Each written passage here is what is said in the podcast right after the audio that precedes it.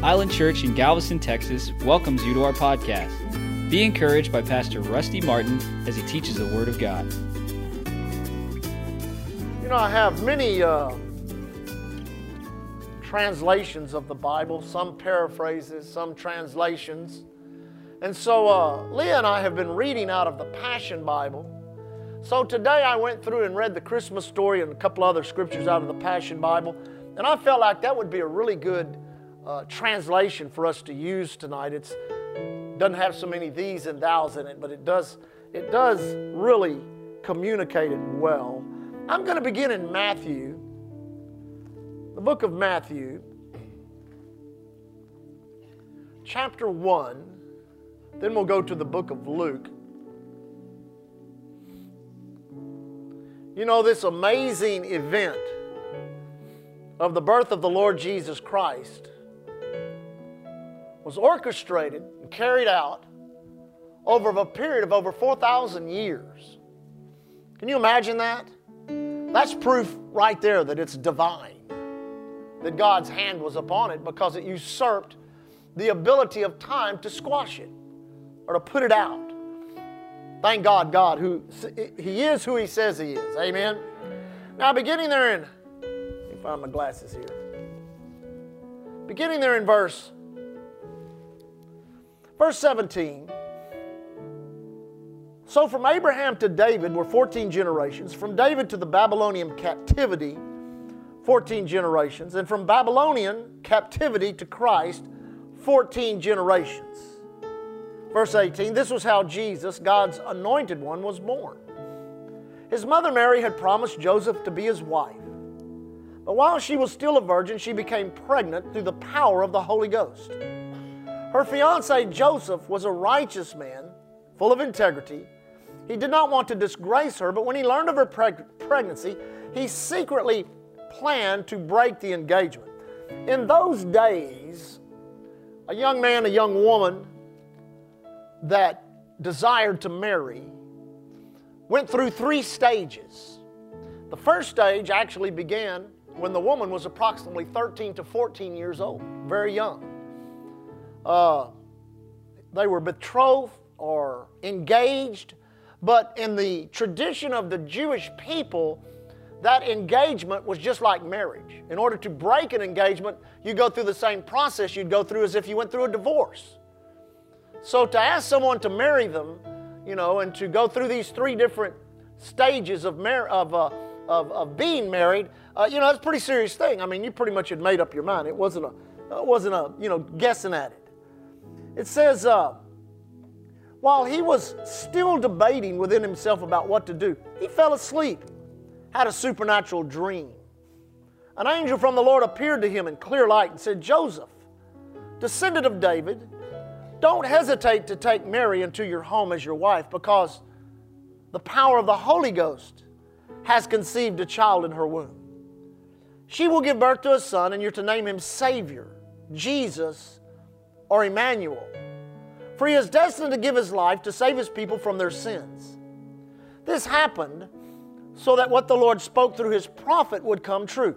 This is in Isaiah 7. You don't have to turn there, but it's quoted here in the book of Matthew. Listen, a virgin will be pregnant. She will give birth to a son, and he will be known as Emmanuel, which in the Hebrew means God became one of us. Isn't that powerful? When Joseph awoke from his dream, he did all the angel of the Lord instructed him to do. He took Mary to be his wife, but they refrained from having marital relations until she gave birth to her son, whom they named Jesus. Jesus was born in Bethlehem, near Jerusalem, during the reign of King Herod. After Jesus' birth, a group of spiritual priests from the east came to Jerusalem and inquired of the people, Where is the child who was born king of the Jewish people. We observed his star rising in the sky, and we've come to bow before him in worship. King Herod was shaken to the core when he heard this. Not only him, but all of Jerusalem was disturbed when they heard this news.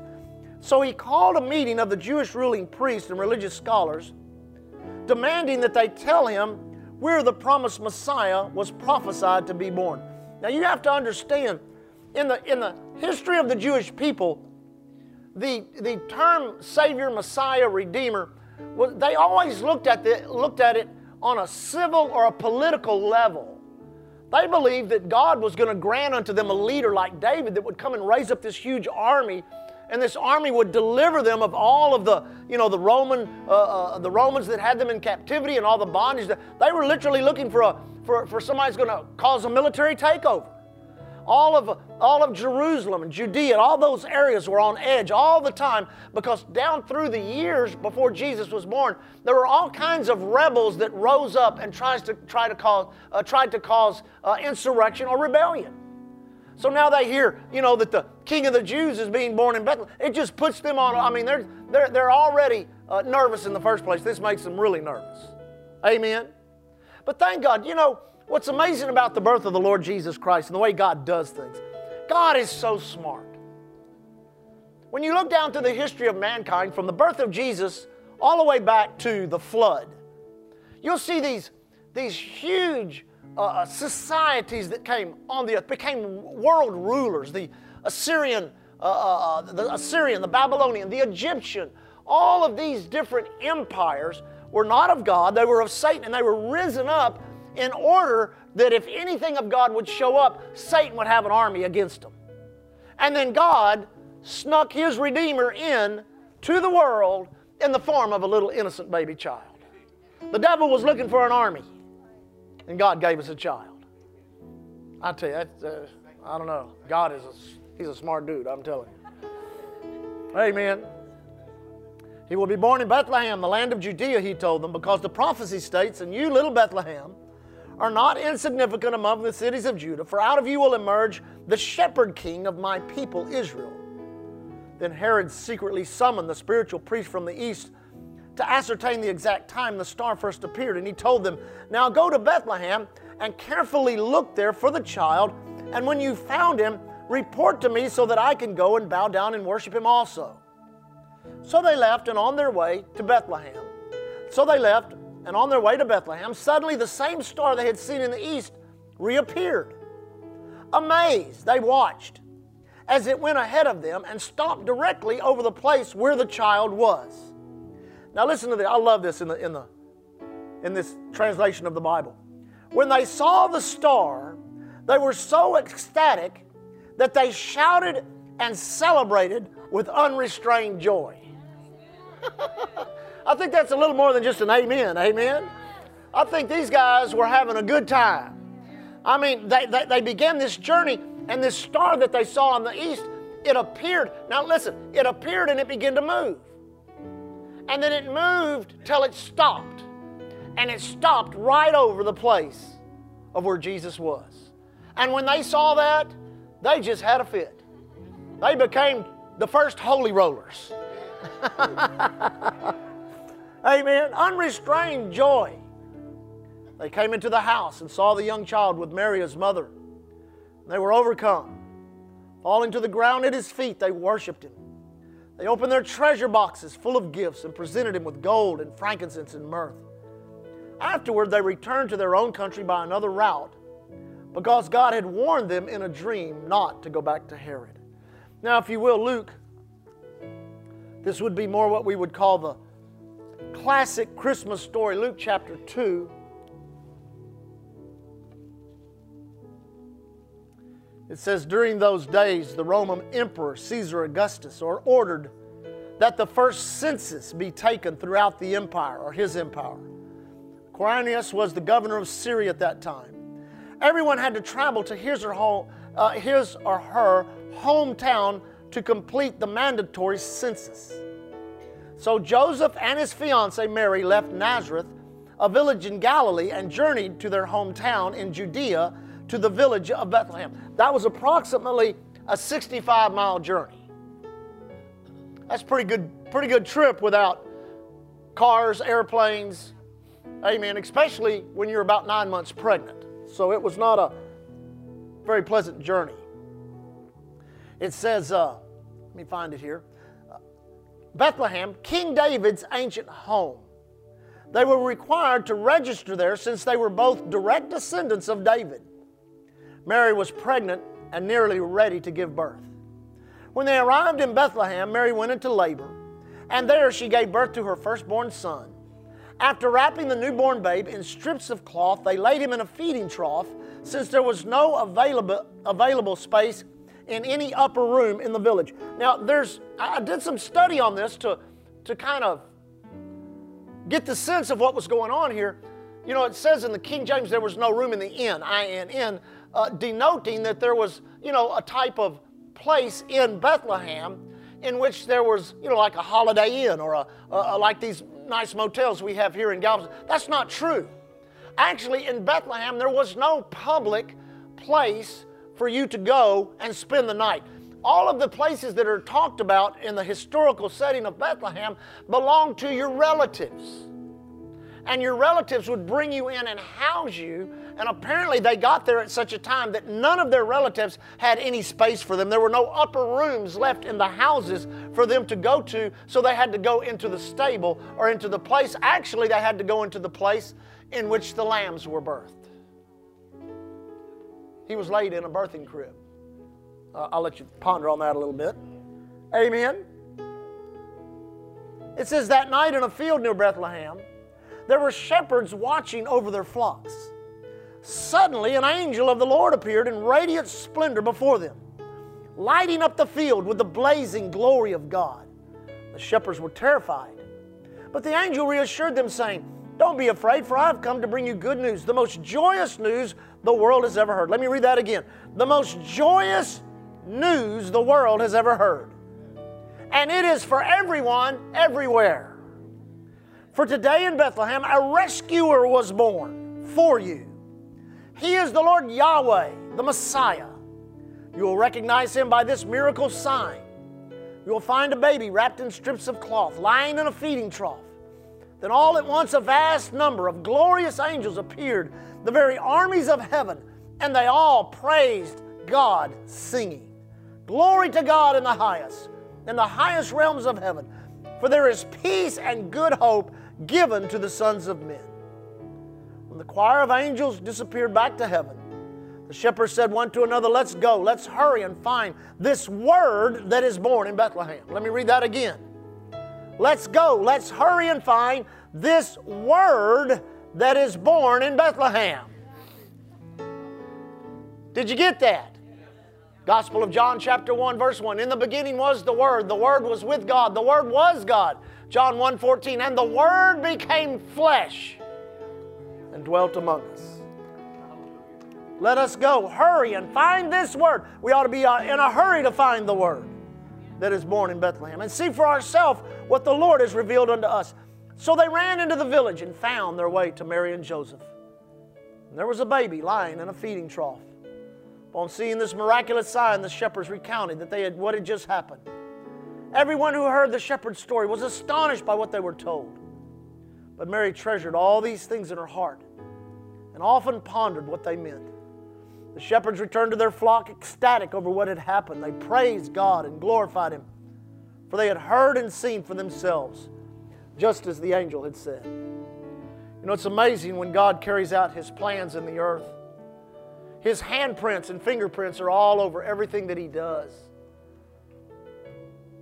Up until the time of Moses, the Bible talks about death reigning in the earth from Moses, from excuse me, from uh, from Adam until Moses. But when Moses came upon the scene, they were granted as a nation, the nation of Israel, access to God. A Levitical priesthood was formed by the word of the Lord. A bleeding sacrifice gave them access to God once a year, a scapegoat.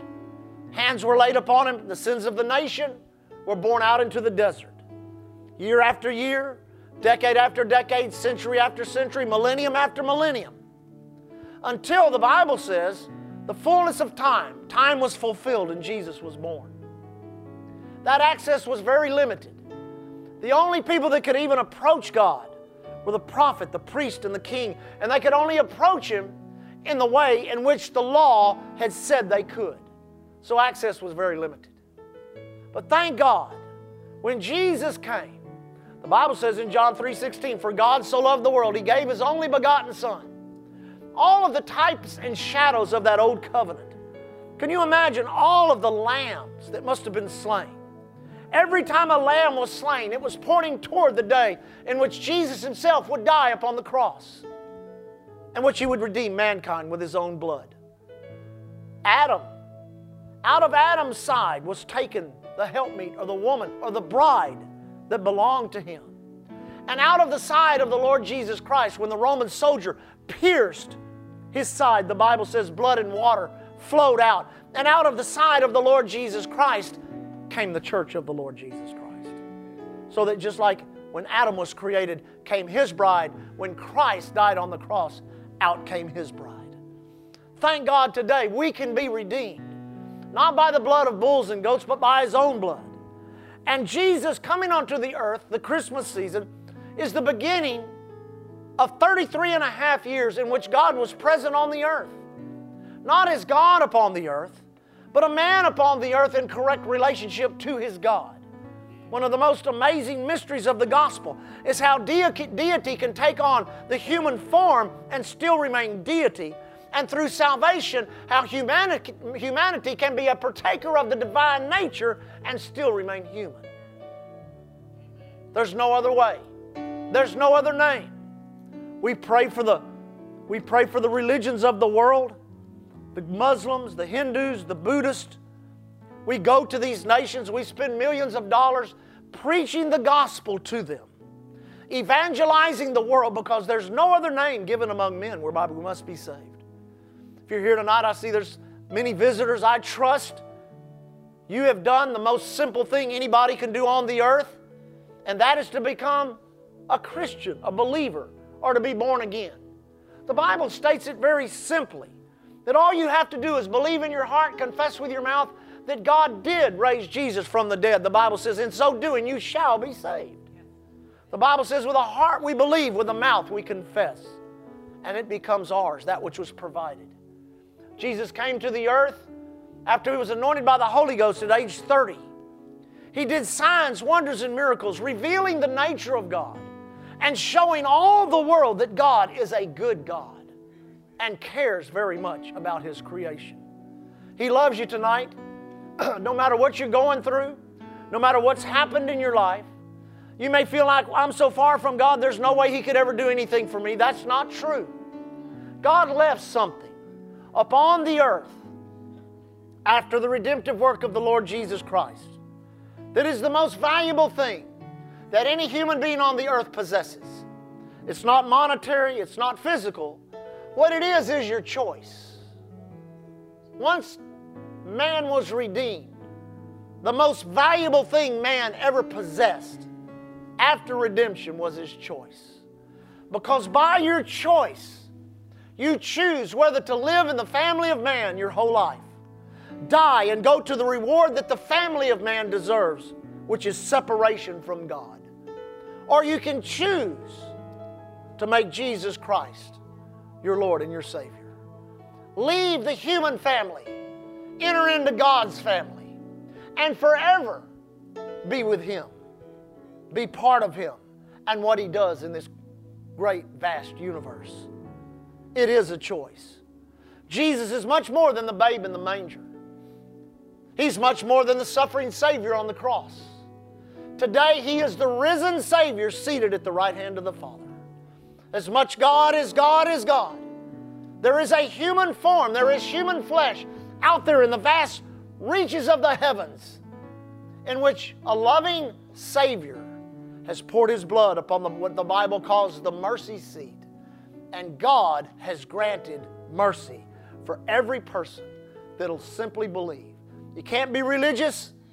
You can't get it by good works. The Bible actually says it's not by works of righteousness which we perform, but it is according to His mercy He has saved us. Christmas, think about all that we do. People get upset sometimes because of how commercial it gets. I had to go shopping yesterday. I think I shopped till 9 o'clock. I didn't like it. Spending my money, going around all those places. I'll tell you, what do you buy, people? Amen? But the thing about it is, Christmas is exclamated by giving. You ever notice that? People spend more money at Christmas time. They give gifts to each other. They give gifts to their, their neighbors, their friends, their coworkers. And in so doing, they're reflecting the very nature of God that brought Jesus to the earth in the first place. The lights on every tree, the lights and all the decorations. If you drive around and see your friends and family that have decorated their house, every point of light declares Jesus is the light of the world. The world laid in darkness until Jesus came. And thank God the light of the world still lights the world today. That light is on the inside of each and every one of us. So this year, I know many of us were after the service tonight will maybe go to dinner, maybe go with your be with your family, you'll open gifts. Don't forget what this is all about. It's about a loving God who found a way that man could not find for himself. A divine way in which God brought the greatest gift any person can ever receive, which is salvation to you and I. Amen? You love the Lord tonight? Real quickly, with every head bowed and every eye closed, I just want to make sure tonight. I, I, I'm, I'm almost 99 and 9 tenths percent sure anyone that would come to church on a Christmas Eve service has to love the Lord, has to know that Jesus is Lord and Savior. But if you're here tonight, you say, Pastor Rusty, I'm not sure that I am a believer. I'm not sure that I've ever made Jesus my Lord or my Savior. I don't know that I've ever made a profession of faith. If that's you, then we're going to pray a prayer together. The entire congregation. We're not going to have you come up front. We're not going to have you stand. But if everyone would bow their head in reverence to a loving God, close your eyes in respect to men and women around you so that they may make a choice. If you would say, That's me, Pastor, include me in this prayer. I want to pray that prayer tonight. I'm going to pray it when you lead the congregation in it and I will be born again. I will be a believer. Jesus will be my Lord. Christmas will be much more than just a commercial event in my life. Christmas will be the time in which I gave my heart to the Lord. If that's you tonight with nobody looking but me, would you lift your hand? Anyone at all?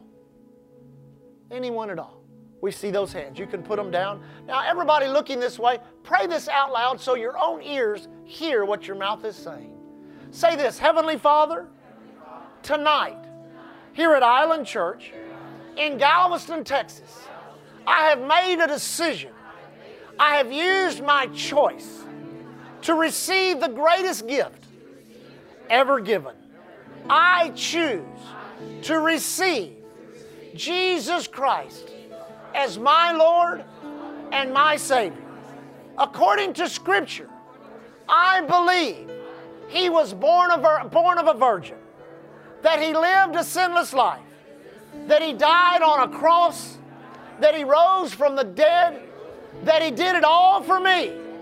I believe it and I receive it. Therefore, I declare on Christmas Eve of 2019, I became a born again Christian. Jesus is my Lord, He is my Savior. I'll serve Him all the days of my life and I'll never be the same in Jesus' name. Lord, we're so thankful for Christmas Eve. Lord, let every day of the year so impact us, so inspire us, that the very character that comes out of this day and tomorrow is that which we walk in all year long. Christ in us, the hope of glory that men and women all over Galveston Island, Galveston County, everywhere else in the world we go, they will see Jesus in us.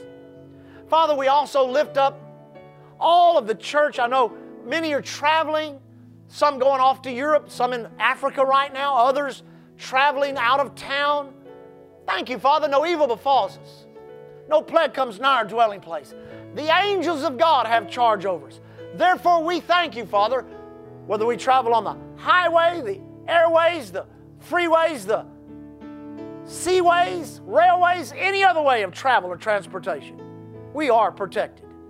Let all of the fellowship we have with our families and friends, let it be seasoned with the gracious goodness of God Almighty. Lord, as we prayed on Sunday and saw you do tremendous things in the Spirit, you said that families would be restored, that you would do miracles in families this season. So we agree that that will happen in Jesus' name. A mending, a restoring, and a blessing of that which God desires to do. Father, we leave tonight walking in faith and love toward you. Lord, our love towards you will last forever because you so loved us. Father, we leave tonight walking in love toward one another. Thank you for our church. We also leave as the ambassadors of Christ you've called us to be. Thanking you, Lord, here at Island Church, we're covered by the blood, empowered by the Word, and anointed by the Holy Ghost. God bless you. Thank you for listening to Island Church's podcast. To find out more information about Island Church in Galveston, Texas, visit our website at islandchurchgalveston.com.